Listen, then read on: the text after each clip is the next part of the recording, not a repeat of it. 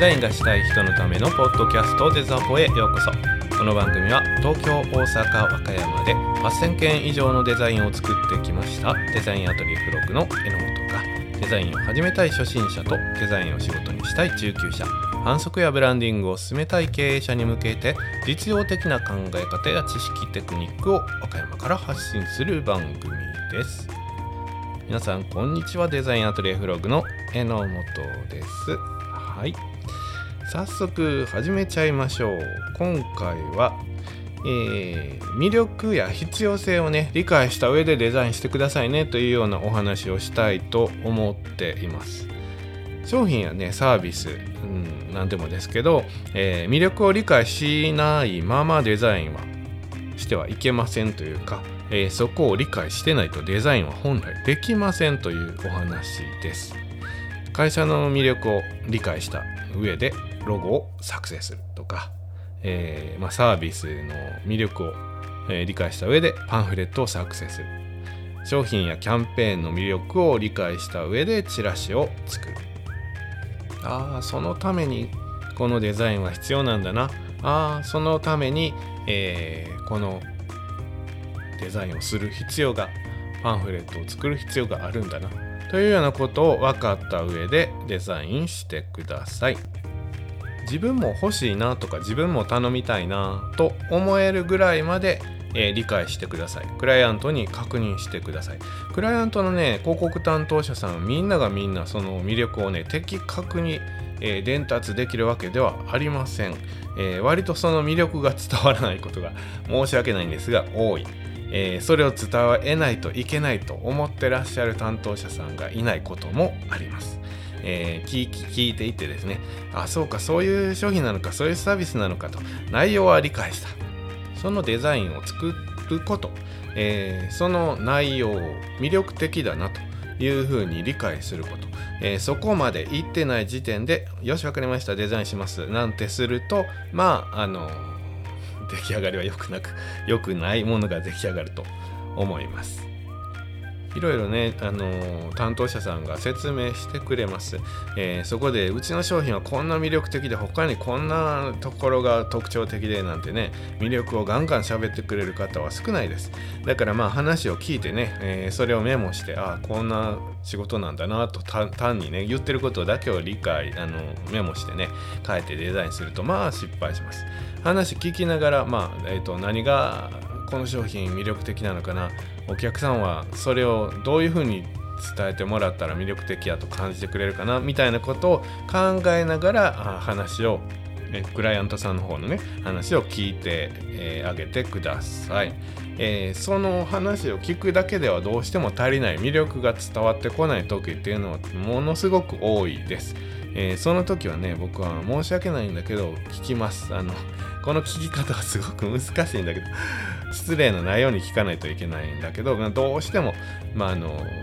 多少はね申し訳ないなと思いながら聞きます。聞いた限りだったらちょっと一般的なねあのよく有名なこういう商品がありますけどそれと似てるというか多分そっちの方がね値段も前見たら安かったんだけど今回御社の方でね作ってるこの商品はねそことどういうところが違ってどういうところがねあのお客さんにとってメリットがあるっていうポイントをきっとあると思うんでねちょっとその辺もうちょっと詳しく教えてもらえませんかというふうに聞いてるかなはい聞いてます。もうこれ聞かないと帰れないんですよ。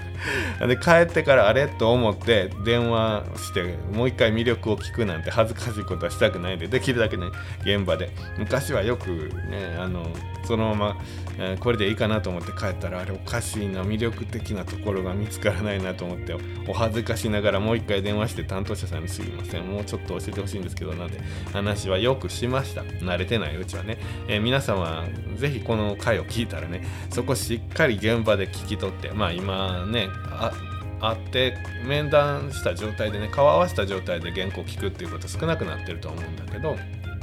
まあ情報として聞くところ例えばあのシートとしてねあの記入してもらう用紙を用意するだとか Zoom で打ち合わせするんだったらね必ず魅力的なねところを忘れずに聞こうという心構えを持ってね是非、えー、望んでいただければと思います。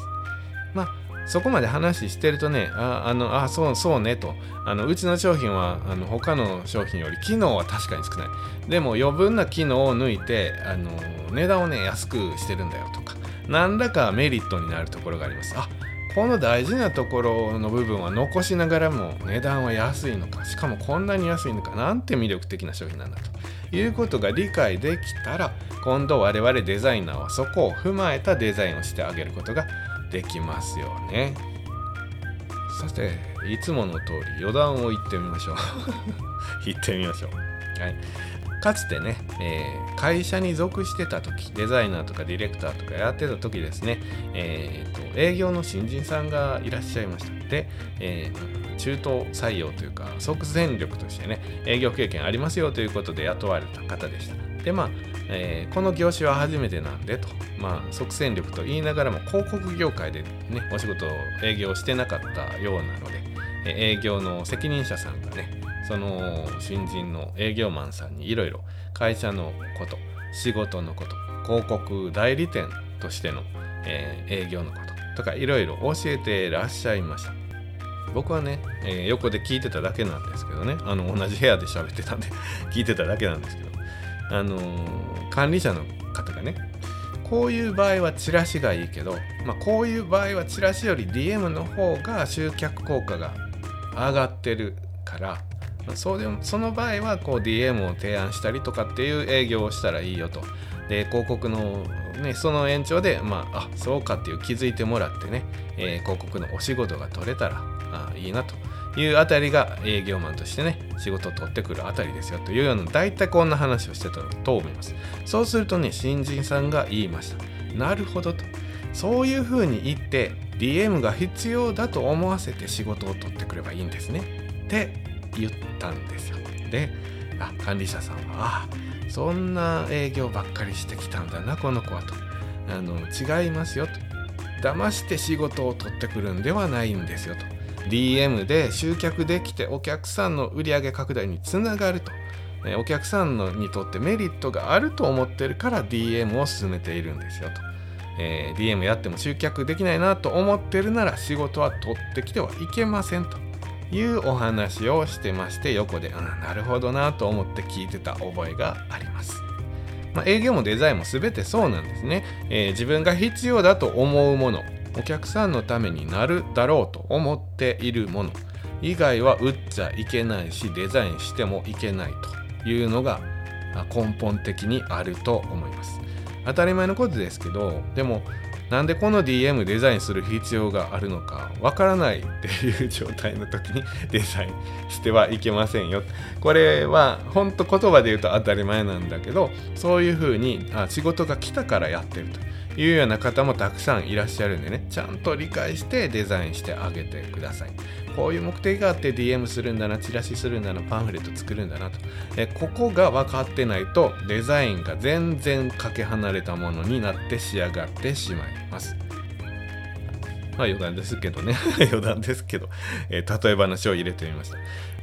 た。例えば店舗に来た人に一声かけてチラシを渡したいと。いうお仕事がねえー、あったとしましょう。そのデザインをするお仕事ねあったとしましょう。チラシを渡すことで、えー、チケットがね例えばついててそれも渡したい。それとまたわずかでもねお客さんとコミュニケーション取って身近なお店なんだよと例えばその整備工場とかガソリンスタンドがセットになってるところとかあるじゃないですか、えー、給油に来てくれる方に、えより近い存在になってねちょっと不調があったらすぐ声かけてもらえるような近い存在になりたいんだと。だから給油だけで帰ってくれる方にちょっとコミュニケーションね取るために作りたいんだと。費用対効果は確かに出ないかもだけどそういった地道なことで、えー、やりたいと思ってる手配り用のチラシなんですよと。いうことさえ分かってしまえばここまでね意図が分かってしまえばもうデザインの内容なんとなく決まってくるでしょ。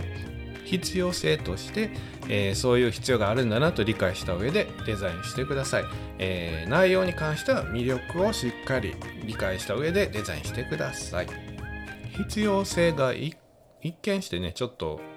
あのない ないというか 薄い、えー、お仕事。一見してですよ。薄いお仕事っていう場合もあります、うん、DM が適してない場合が例えばあったとしましょう。はい。えー、今までチラシをポスティングしてたと。で、えー、今回は DM やりたい。チラシをポスティングしてると十分集客できてましたと。で、えー、DM をポスで DM をするとなるともちろんね宛先がいりますよねポスティングと違うんで宛先この宛先のリストが結構少ないと、えー、なので費用はポスティングより、えーと、郵送の方がかかるんかな？かかると思うし、えー、それからデザインする費用もね、えー、もちろんかかります。で送る件数はすごく少ない。そうすると費用対効果としてはいやいやポスティング続けた方が効果もあるんだからやってもらった方がいいですよ。みたいな状況も稀にあります。でもねここもちゃんと聞き込んでいってもらえると例えば数は少ないんだけど、えー、うちのねお店の、えー、会員になってくれた方に特別感をね出したいんで特別なサービスを用意したんで DM で大事に送りたいんだっていうことがあるかもしれない。または、えっ、と、一応ね、え DM っていうものをこれから展開させていく顧客リストを用意してね、たくさん会員を取って顧客に対しての既存顧客のサービスを充実させていくことで売り上げがね安定するんじゃないか。みたいな考えがあるんでちょっとマーケティングの一環としてね一度試してみたいなというようなことが出てくるかもしれない。そうすると必要性としてはねあなるほど。そういう必要性があるんか。はい、ここまで来たらやっぱりこの中のデザインのね方向性も大体決まってくるんですよ。っていう感じでちゃんと必要性をまず理解してください。さあ必要性は理解しました。今度は魅力を理解してデザインしていきましょうねということになってきます。このチラシでも DM でも何でもいいですよ、えー、を作る必要性は十分理解しました。そりゃ必要ですねと。じゃあその中に入れる内容自分が魅力的だなと思ってないのに、えー、デザインしてしまう方もいらっしゃいます。十分理解してないのに、えー、宣伝しちゃう。はい。これは結構あります。これはぜひやらない方向でやらない方、絶対やらないでほしいと思ってます。悪い、ね、いいと思ってない商品をいいと思わせて売るっていうことになります。これは、まあ、ね、言葉で言うとそんなことするわけないやんって思うんですけど結構無意識にやってるんですよね。十分その商品そのサービスの魅力が分かってないのにクライアントクライアントからここがポイントここがポイントなんだぜみたいなことをそのまま入れて本当に自分は欲しいと思ってない場合。これはすごく良くないです。これって見る側にもねどうしても伝わってきます。あの和歌山弁なんかな？白恋白恋って言うんかな？和歌山弁？関西は言うんかな？白々しい。なんかこうね。デザインが例えば綺麗だったとしてもなんだかこう白々しい、えー、デザイン広告宣伝物になってしまいます。皆さんネットでネットでって言ったらネット批判するみたいなんですけどまあ EC でねあアマゾンとかで商品買うでしょ？たくさん情報載ってるじゃないですか。写真もたくさん載ってる。でも買ってみたらあれ？意外と使えないなとかあれ音質めっちゃ悪いなこのスピーカーとか。うんとなんか思ってたより全然切れないなこの買ったハサミは。みたいな経験ってみんなあるんじゃないですか。僕もあります。はい。これってまあもうほんと一般的に氾濫してる要は良くないものをよく見せて売りつけるということなんですよ。えー、あんまり切れ味が良くないものあんまり切れ味が良くありませんって売るのは確かに常識外れなんだけど必要以上に良さを宣伝してるのは良くないと。いうのがあります。でもこれって普通に氾濫してます。普通にそこら辺で見る広告は大概こうなってるんで、ぜひ皆さんはね、あのいい商品をよく見せてほしいんだけど嘘をつかないでね自分が魅力的だなと思った上でぜひデザインしていってください。特に大手になって大手のね広告代理店で大手の有名企業さんから仕事が回ってきたってなってくると、うん、そこういう風になりやすいなりがちだなと思ってます、まあ、そういう意味もあってね個人でデザインするって割と自由なんですよ。そういうしがらみがないというかね、えー、そういうのもあって皆さんね多分最初スタートはフリーであると思います、えー、それから、えー、広告代理店ね就職するという方もいらっしゃるかな。もしねこれ聞いていただけてもし共感していただけるならはい。あの正直なデザイナーさんに なっていただければ嬉しいです。会社に反乱しろとは言わないんですけど、えー、言われた通りまんまデザインするだけじゃなくてね、えー、自分で見てもらったらあの魅力って分かってくると思います。大手さんとの打ち合わせはディレクターが言ってて自分は作るだけなんだっていうこともねあると思います。できる範囲で自分のできる範囲の中でその魅力を発見してもらって、えー、魅力を伝えてもらう努力をしていただければきっとねディレクターもクライアントも喜んでくれると思います。でうん難しいのは全然 全然いい商品でもないのにデザインしないといけないなっていう時。これはあの難しいと思います。これはそういうねどうなんでしょうあんまり詳しく言えないけどそういう状況に遭遇することもあるかもです。あるかもですけどうんね会社員さんだったらねどうしてもやらないといけない状況は出てくると思います。もう個人さんだったら是非それはね、えー、受けない方がいいです。あのトラブルのもとです。大手さんだったら従業員としてね働くんだったら仕方なく組織のね一部としてやらないといけない状況は出てきます。でもまあ責任としてはこちらでね、えー、負う必要はないと思います。会社が責任を負ってくれます。会社が受けてるんでね。個人でこれやっちゃうとトラブルになった時に個人に賠償きますから、うん、絶対やらないでください。と思います。これに関してはね実は次回もうちょっと話しようと思ってるんですけど個人でデザインするということ。会社に属してデザインするということ。ね、個人はやっぱり怖い。怖い。っていうような話も次回、またその次かわかんないですけど、近々やりたいなと思って、ちょっと準備中でございます。ここはまあ、この辺でさらっと流しておきましょう。さて、話を戻ると思いきや、もう一個ありました。このね、余談の、余談の流れって、余談多いな、余談の流れですけど、夢グループさん有名でしょ、夢グループさん。あれはね僕的にはねめちゃくちゃ好きなんですよ。あの商品が好きで買ってるかというと買ってはないんだけど CM が大好きで 大好きなんですよ。もうちょっと最近あのそれこそ白濃いあの感じになってきつつありますけどそれでもこの間のハンディチェーンソーっていう名前やったかなの宣伝見ました？CM あれね本当にね正直だなと思うんです。あのハンディハンディチェーンソー。なんか持ってる質感。映像を通してなんか軽いなまあ言い方悪いですけどちょっとチャッチい感じ。なんか伝わってくるでしょ映像から。で枝を切ったりするのもすんごく切りにくそうで枝が硬いのか。いや多分切れ味がそんなむちゃくちゃ良くはないんだろうなってなんとなく伝わる映像じゃないですか。多分意図してないと思うんだけどね。それからその後最後の方にえっ、ー、と2センチぐらいかなの、えー、板をそのハンディチェーンソーで切ってるんです。もう切った後よく見てください。あの木のバリバリっていうの。あのボロボロに切れてるんです断面の汚いこと。それをそのまんま出してるんですよ。あこれはそんなにむちゃくちゃに切れないけどまあまあ安いから切れたらいいわっていう方が買ったらいいんだろうなっていうのがなんとなく伝わってるんで僕めちゃくちゃ好きなんですよ。でえっとそれとねあと夢グループは他にもね何やったかなコードレスクリーナー。これはだいぶちょっと昔かな。1年2年ぐらい前。1年ぐらい前コードレスクリーナーの宣伝の時もね本来だったらめちゃくちゃ綺麗な新品をね、えー、使って実演の映像流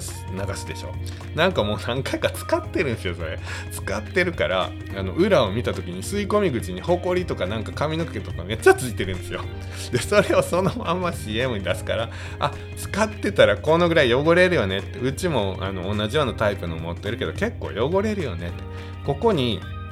汚れがつきにくいとかっていう商品もあったりするじゃないですか。ああいうのってやっぱり魅力でしょ？つきにくいやつって。でもこれはつくんだなっていうのが 正直に伝わってもものすごい好きなんです僕。嘘偽りない CM するなと思っていつも感心しています。はい、えー、余談ばっかりなんで本編に戻りましょうね。はい。えー、魅力とね、えー、必要性両方しっかり理解したデザインをしてくださいというお話でしたね。はい。えー、自分が欲しいって思うこと、魅力を感じるって感じてる場合、デザインって楽しいでしょ、え、そういったお仕事をしてください。え、自分がどうしても必要のないもの、え、例えば化粧品で僕は化粧しないんでっていうような時だって、え、奥さんに買ってあげたら喜ぶかなとかいう考え方もできるしうんとあの人が欲しいと思うかなとかねプレゼントする時に、えー、どうかなとかっていう風な考え方もできると思います。奥さんも友達もいない いない方。いない方でも問題ありません。ちゃんとね、えっ、ー、と、ペルソナ設定してですね、こういう人、こういう学校出て、こういう生活をして、こういう就職をして、こういう生活をしてる人に、この商品ってすごく刺さるんじゃないかな。そういう人にどうやって伝えようかなこの商品の良さをっていうようなことをどんどん妄想していってくれればもうこれは妄想で構わないと思います。そうしたらすごくデザイン楽しいと思います。あその人に刺さるためにはこんなキャッチコピーにしようなんてことを考え出したらまあデザインってほんと楽しいんでそういった楽しいデザインをね、えー、ぜひしていってください。あんまり欲しくないな。これ嘘ばっかり書いてるなと思いながらデザインしても楽しくないでしょ？はい。あの就職する方はほんと稀にそういうことに遭遇するんで僕は何とも言えないんだけどもしね就職じゃなくて個人でデザイナーさんをやるって思って聞いていらっしゃる方は是非そういう楽しいねお仕事を受けていっていただきたいと思います。または自分でね楽しいお仕事に変化させていくようにしっかり考えていってもらいたいと思っています。まあデザインだけじゃないですよね。営業マンだって自分がね欲しいと思わないもの売っても売れないと思いますよ。やっぱりね。はい。お店だって自分が美味しいと思ってる料理出さないと客さん美味しいと思わないでしょ。あんまり美味しくないなと思いながら。まあ苦手だったら仕方ないですよ玉ねぎ苦手だけど卵玉玉ねぎ料理がお店としてあるんだっていう時は仕方ないけど。それでもやっぱりね、えー、どこかで玉ねぎ料理嫌いな僕でもあこれ美味しそうだなって思えるよねっていうようなところはやっぱり踏んでほしいなって思うし。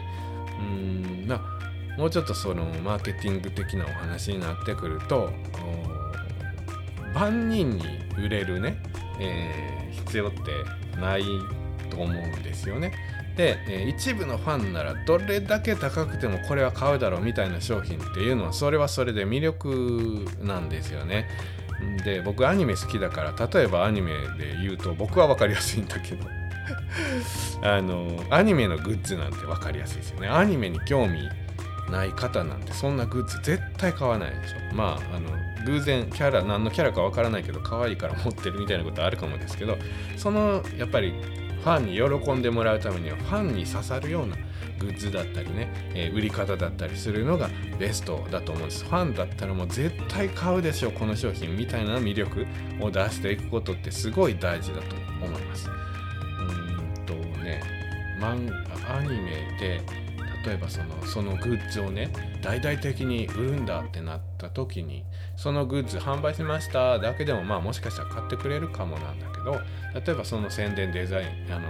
ポスターをね作ってくれって言われて頼まれたというような時にね何にも知らない状態で作るのとあの僕あそのアニメ知ってるのでそのデザイン僕担当させてくださいということでね、えー、ポスターデザインさせてもらったとやっぱり仕上がりが違いますよ。でえー、アニメをよく見てる人原作をよく知ってる人とかだったらあこの商品が出た理由って劇中でこんな風な話があった。延長にかかってこの商品出てるのか。なるほど。みたいなところまで気づくんですよね。これ見てないと絶対気づかないところですよね。そしたら、えー、商品を売るキャッチコピーとしてはアニメの劇中で主人公が喋ってたこのセリフをボーンと入れたらファンは絶対喜ぶじゃんみたいなことまで考えられると思うんでこれはね万人には受けないけどそのターゲットになる人にはドーンと突き刺さる売り方ですよね。そういった売り方だって全然できるんでしっかり理解していくこと。あの全く理解できない。アニメとか漫画ってどうも性に合わん気に入らんねやっていうような時はまああの受けない方がいいと思います。いいもの絶対に仕上がらないと思う。だから僕ちょっと申し訳ないんだけどさせてもらいたいんだけどアニメ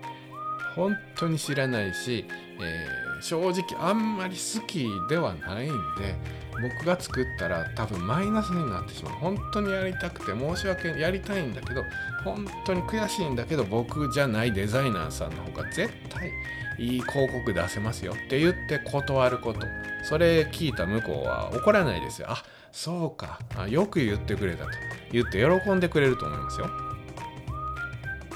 はい。余談ばっかりやな。っていう回です。とかもうひたすら僕がテーマに沿って喋ってるだけの番組なって How to 感が最近ないような気もするんですが、はい、えー、今回は、えー、ちゃんと必要性をね、しっかり理解してから、えー、受注してくださいね、デザインしてくださいね、えデザインするときは必ずその魅力を理解した上で、え楽しいデザインをしていってくださいね、というお話でした。デザポでは皆様のメッセージやトークテーマをお待ちしています。インスタグラム、ツイッター、フェイスブックでデザインアトリエフロックで検索、または概要欄の URL からフォローの上、ダイレクトメールをお願いします。概要欄にはメールアドレスも記載していますので、メールでのメッセージでも OK です。ツイッター、インスタグラムで発信していただける方は、ハッシュタグデザポ、デザはカタカナ、ポはひらがなで発信していただければ確認させていただきます。それでは本編はここまでとなります。この後の雑談もお楽しみください。は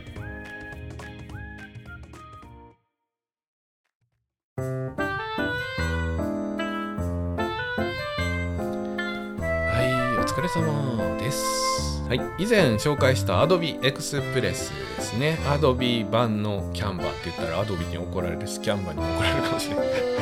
キャンバーっぽい Adobe のソフト、うん、あの怒られそうやね。はいですね、えー、これは Adobe もかなり力を入れてるようです。先日ね EC のベースベースってあるじゃないですか。あの EC サイトね。ベースと、えー、Adobe このコラボでセミナーがありました。えー、ちょっと参加させて、ズームでね、参加させていただいて、ちょっと見せていただきました。結構ね、やっぱりデザイン特化してるからね、作りやすい。えー、あまり分かっらなくったって、えー、マウスをあっち行ったりこっち行ったりしないといけないけど、まあ、分かりやすくデザインができるようになってますしできることもたくさんあるし、えー、それもあんまり悩まないね感じで、えっ、ー、と UI っていうの、えー、見た目も作りやすい感じ分かりやすい感じでできるようになってます、えー、割と置いたパーツ文字も、微調整結構できるようになってるんでまああの本職でデザインするっていうわけじゃなければ自分でインスタのね、えー、画像を調整するとかキャンペーンのねインスタのページを作るとか、うん、いうことも全然簡単に、えー、デザインできる便利ツールになってましたね。実際にデザインをねしてみるということで、えー、操作から見せてもらったりとかしてね。はい。あの確認してまいりました。是非皆さんもね、えー、遊び程度でまずはチェックしてみてください。さあデザッポンスを始めましょう。デザッポンス。はい。えー、デューラーのお話を前回させていただきましたね。このお話の続き、も少しデューラーの話。デューラーもちょっと喋りたいこと割とあるんですけど、えー、面白いね、面白い絵画というか、うん、いっぱいあるんですけど、えー、前回は1500年の自画像を中心にね、自画像3枚のお話をさせていただきました。あの 3, 3枚目の1500年の自画像っていうのは、え、最後のイエスに見立てて描いたであろうはい、なんてナルシストなんだみたいな なんておごり高ぶったやつなんだみたいな風にも言われがちだというあの例の絵画ですね。はい。えー、ここに追記もう一個だけね、言い漏らしてたものがありましたね。えー、ここの絵画の黒い部分、結構目立つところにね、文字が書かれてます。あのデューラーは割と絵画のいろんなところに字書いてるものが多いです。はい。多いです。自分のサインとか普通に書いたりとかね、えー、絵画、あの、アーティストとしてはね、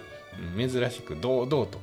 堂々と文章で書いたりとかしてるんでね面白いですよ。でその中で1500年の自画像の中にも結構目立つ場所に書いております。なんだかね、えー、かっこいい書き方をしてますね。あの多分場所もね考えに考え抜いてここに書いたらかっこいいやろなっていうような書き方をおそらくしてるんだと思うぐらいデザイン的にも美しい場所に書いております。えー、書いてる内容はね英語じゃないな厳密にはラテン語になると思います。で、えー、書いております。なんて書いてるか。ここに私は自らをニュルンベルクのアルブレヒト・デューラー当時28歳を不滅の色彩で書いたと書いております。なんてかっこいいやつだと 思いますね。はい。まあでもここの文章からもそれなりに自分には自信があったのかもしくは何らかのね絵画、えーと、アート芸術に対する使命感を持っていたんじゃないかというような判断予想ができますよね。なかなかかっこいいやつですね。はい。28歳でそんなかっこいいことが言えないですよね。はい、えー、まあ天才だったんですね。はい。その後もね作品いくつか書いております。例えばね、えー、それさっきの絵画が、えー、自画像が2500年。えー、2502年に野うさぎ2503年に、えー、芝草。芝あの草ね。あの芝です、はい、芝草。っていう2つを書いてますがまあ書いてるというよりはなんかこうスケッチした感じ。なんてうまいんだと。なんちゅううまさだっていうぐらい。これは水彩でねささっと書いたんだろうな。ささっとかどうかわかんないけど書いたんだろうな。そんなにあの重ねたくさんたくさん絵をか色を重ねてっていうんじゃなくてねあのさっと描いてる感じ。でもめちゃくちゃうまい。さすが天才。って感じです、はい。えー、他にも油絵たくさんその後も描いてます。で、えー、時間もあるので今回は油絵ちょっとすっ飛ばしてまた話したいんですけどね油絵もね、えー、今回はまあ有名な画家として有名ですけど版画家としても有名。ということで、えー、銅版画。はい、こちらのお話をしたいと思います。できるだけ短くしますよ。えアルブレヒト・デューラーの三大銅版画と呼ばれるものがございます。えー、1個は騎士と死、あの、生死の死ね。騎士と死と悪魔っていうタイトルの銅版画。えー、2つ目、メランコリア。3つ目、書斎の聖ヒエロニムス。はい、この3つがデューラーの作った三大銅版画時代もほぼほぼ近い、え時期に書いております。書いておりますというか、彫っておりますかな。はい。えこの中の騎士と死と悪魔。はい。この銅版画を少しだけお話しして終わりたいと思います。終わりたいと思いますって、もう間もなく終わるようやけどな まできるだけ間もなく終わります。はい。えー、この作品見ていただいたら、ぜひ見てください。あの、なんかのきっかけであったら、ぜひぜひ見てください。かなりね、現代的です。えー、今見てもなんか今のなんか挿絵挿絵というか絵なんかな。鉛筆画なんかなっていう感じのなんかちょっと現代チックな感じがします、えー、500年ぐらい前のものなんですけどね。なかなかあのなんかこう現代の感性にマッチしてるというかそんな感じですね、えー、なんでそうも感じるかというとちょっとね漫画っぽいんですよ。で、えー、リアリティはあるんだけどやや漫画より。で銅版画っていうもの自体が絵画と違って当時それで描くっていうことはやっぱり何枚も複製できると、えー、それからあの本の挿絵とかでね、えー、本の印刷と一緒にこっちもね、え、版画として一緒にたくさんすれると。いう特性があったから銅版画を使うっていうまあこれはあのそのために書いたもんじゃないですけどそういう特性があったからかちょっと挿絵のようなニュアンスがあったりちょっと漫画チックなデフォルメされたニュアンスがあってとっても面白い、え、作品になってます。内容的にはね、ど真ん中に結構大きくね、えー、騎士が描かれてます。周りもごちゃごちゃごちゃっとね、あの挿絵のようにギュッギュッギュッって凝縮された形でね、えー、こう、なんていうのかな。砂時計を持った、その、腐った死体？腐った死体だそうですよ。あの、腐った死体。はい。なんか喋りかけてくるようにね、えー、描写されてます。その横にもね、えっ、ー、と、悪魔これもね、えー、話しかけてくるようにねキュッキュッキュキュ詰めで 書かれています はい、えー、そっちもねまあ目とか特にそうなんでコミカルでね漫画っぽい、えー、風刺画っぽいっていうかね、えー、そんなコミカルな感じのどことなく感じられる作品。ぎゅうぎゅう詰めぎゅうぎゅう詰めって言ってる感じの通りですね。いろんな要素がたくさん狭い範囲でギュッて凝縮されてます、えー、ぜひ見てほしいです。細かなところあっち見たりこっち見たりいろいろしてみてください。もうね地面のねえっ、と細かなこう隆起地面の流れ、えー、がこう書き分けられてるんですよね。本当に精密、精密というか細かく、細かく細かく書かれてます。あ、地面こっちに向かって流れてるんだな。こっちに行ったらこっちに向かって流れてるんだな。ここにちょっと隆起があるな、みたいなところまで書き分けられてます。本当に面白い。で、えー、こっち見たら骸骨あるな。こっち見たら犬がいて、その横には、えー、トカゲいるじゃん。みたいな見どころ満載。面白いです。本当面白い。はい、他の同伴がもう割と細かく書かれてますがこれみたいにね、え何でも何でも詰め込んじゃえみたいなあの見応えのある絵画絵画というか同伴がではないんでこれはね僕もわりかし好きな感じの、えー、タイプになってます。是非皆さんも見てください。騎士の槍にはねえっ、ー、と狐の尻尾の装飾というか巻きつけてるのか何なのかっていう風なものがついています。これね面白いんですけどね。うん。狐っていうものに対するイメージ日本であるでしょ、えー、もうヨーロッパもねほぼほぼ一緒なんですよ。貪欲狡猾裏切り欲望、まあ、娼婦とかっていうね、えー、いう象徴、ね、でもあると言われてます。全部が全部ねあのなんか日本でも通じるもんあるでしょ？そういう印象ね。あの妖艶なっていうのもあるから娼婦というところにもなんかつながる感じもあるし。でもね一方単にお守りというはい、えー、考え方もあります。あのなんていうのかな？えー、印象もあるそうです。実際尻尾をねお守りとして使っていたという時代もあったようです。まああのうさぎのさ手をお守りにするとか尻尾もななんかこう動物の尻尾を模したチャームとかあるじゃないですか日本でもね、えー、そういうのもあるからそういうのもねまたなんかちょっと似てるんですよね。まあうん、そもそもこういう考え方がヨーロッパから日本に入ってきただけなんじゃないのっていうこともあるかもなんですけど、まあ、ちょっとそういった似た印象があります。その狐を槍に刺してるというか飾ってるというか、はい。えー、そういう騎士の槍ですね、えー、絵の全体のまあコンセプト意味合い？としてはまあそれぞれもちろん見る人それぞれなんですけれどもまあ、えー、単純にね単純なあの一般解説的にはまあ騎士、えー、キリスト教とか騎士とかね、えー、騎士が信仰しているキリスト教だとかっていうようなあたり、えー、これがこうあの悪魔とか腐った死体とかそういう邪悪なもの。はい、こういったものに動じずにですね堂々と、え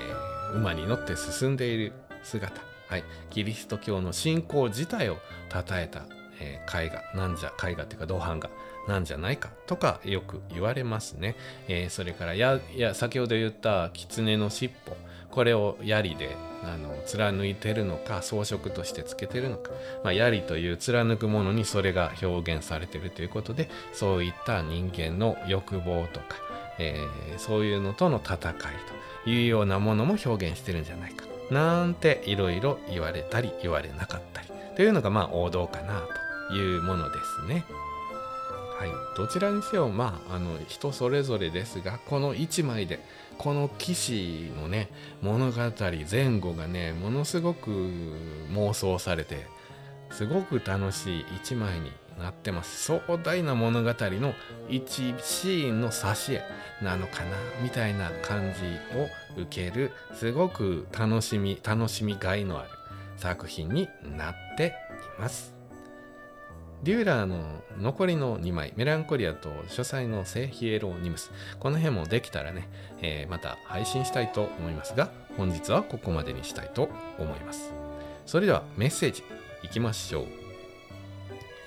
ファーム太陽さん、いつもありがとうございます。ちゃんと聞いてますからねというふうにメッセージいただきました。ありがとうございます。はい。そうですね。メッセージがご無沙汰なんで、えー、聞いてないのかなと思いました。嘘です、嘘です。ちゃんと聞いてくれてると 知っております。はい。あの、メッセージいただきました。一部省略させていただきますが、ちょっとまとめると、えっ、ー、と、3周年、はい。感謝セールをされてるそうですもしかしたらもうこの配信の時には終わってるかもですけどもイベントたくさんやってらっしゃいますねなんか、えー、今まさに見てたんですけれどもミニトマトすくい金魚すくいのあのポイでミニトマトをすくうやつとかやって これ見た目ちょっと金魚っぽいから面白いですね、えー、やってらっしゃったりですね。あとはあのみんな知ってるのかな？あの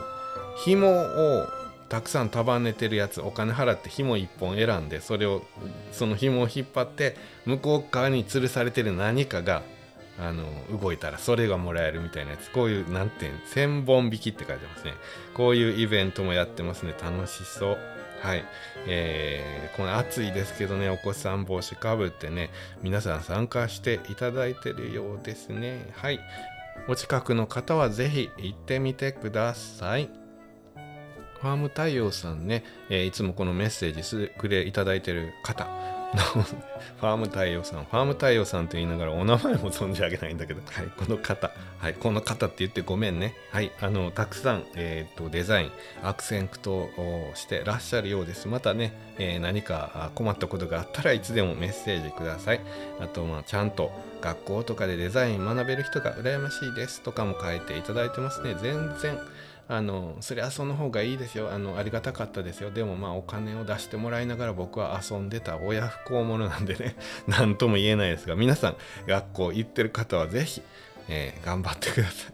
学校で。やってたら僕ももうちょっと就職してからスムーズだったなと思います、はい。え、そのね反省からみんなにねあのちょっとでも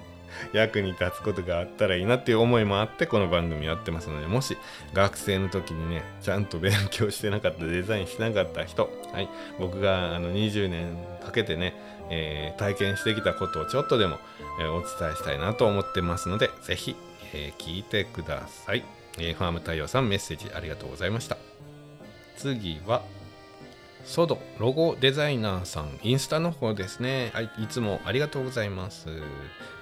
いつも有益な情報ありがとうございます。ポートフォリオがただ羅列しているだけの作品集になっているのではないか。この言葉には非常に刺さりました。事例集を作ります。えー、話は変わり、この間、ゆとり露店に行ってきました。白を基調とした冬らしい配色は非常に勉強になりました。なかなか壮絶な人生を送った方のようです。とメッセージいただきました。ありがとうございます。えー、ソドさんは結構ウェブ関係から仕事を取ってたと思うんですよ。はい、のであの配信中にも少しお話ししましたが、うん、作品集でもまあ問題ないっちゃないないっちゃないんですよ。それはあの事例集があった方がより広い範囲に刺さるとは思うんで、ぜひ作ってください。でも、えっ、ー、と、好みでデザイナーを選ぶ。まあ、実績とか、えっと、実際どんなこと考えてるかなんてことももちろん選択範囲には入ってくるんですけど好みでバチッと刺さるっていうこういうものを作る力そういうものを羅列する力っていうのももちろん大事なので、えー、そういったものの場合は羅列でも問題ないですよと。逆に言うとそっちの方がいい場合もありますよっていうお話もしておりましたね、えー、ですがまああの事例集を作るに越したことないんでね作っていただけるということでお役に立ったら嬉しいな。お役に立ったんだったら嬉しいなということです。ゆとり色ね全然知らないです。名前は知ってますよ。名前は知ってるけど。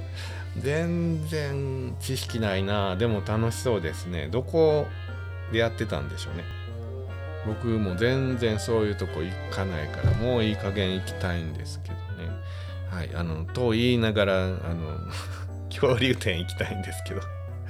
まだ行ってない。さっき恐竜店行ってきます。最後は弁慶食品の宮部さんいつもありがとうございます。ですがですが 本人からもう読まなくていいよって言われたんで。まあせっかく言ってもらったんで今日はおっしゃる通り省略ね、させてもらおうかな。はい。えー、いつもメッセージいただいております。はい。えー、じゃあ読まないんで、宮部さんも、えー、気が向いた時にメッセージください。あの、宮部さんが毎回聞いてるのは、えー、存じ上げております。あの、角田君とか カジ君からも聞いておりますので、はいえー、気が向いた時にぜひメッセージお願いします。えー、その他のね、皆さん、あのちゃんと毎回聞いてるんだよというね、方、ね、メッセージくれることがちょいちょい、えー、最近増えてまいりました。ぜひそういう方はね、えー、聞いてますよっていうメッセージだけでもいただけたら僕は頑張れます。はい。えー、それがないと頑張れないので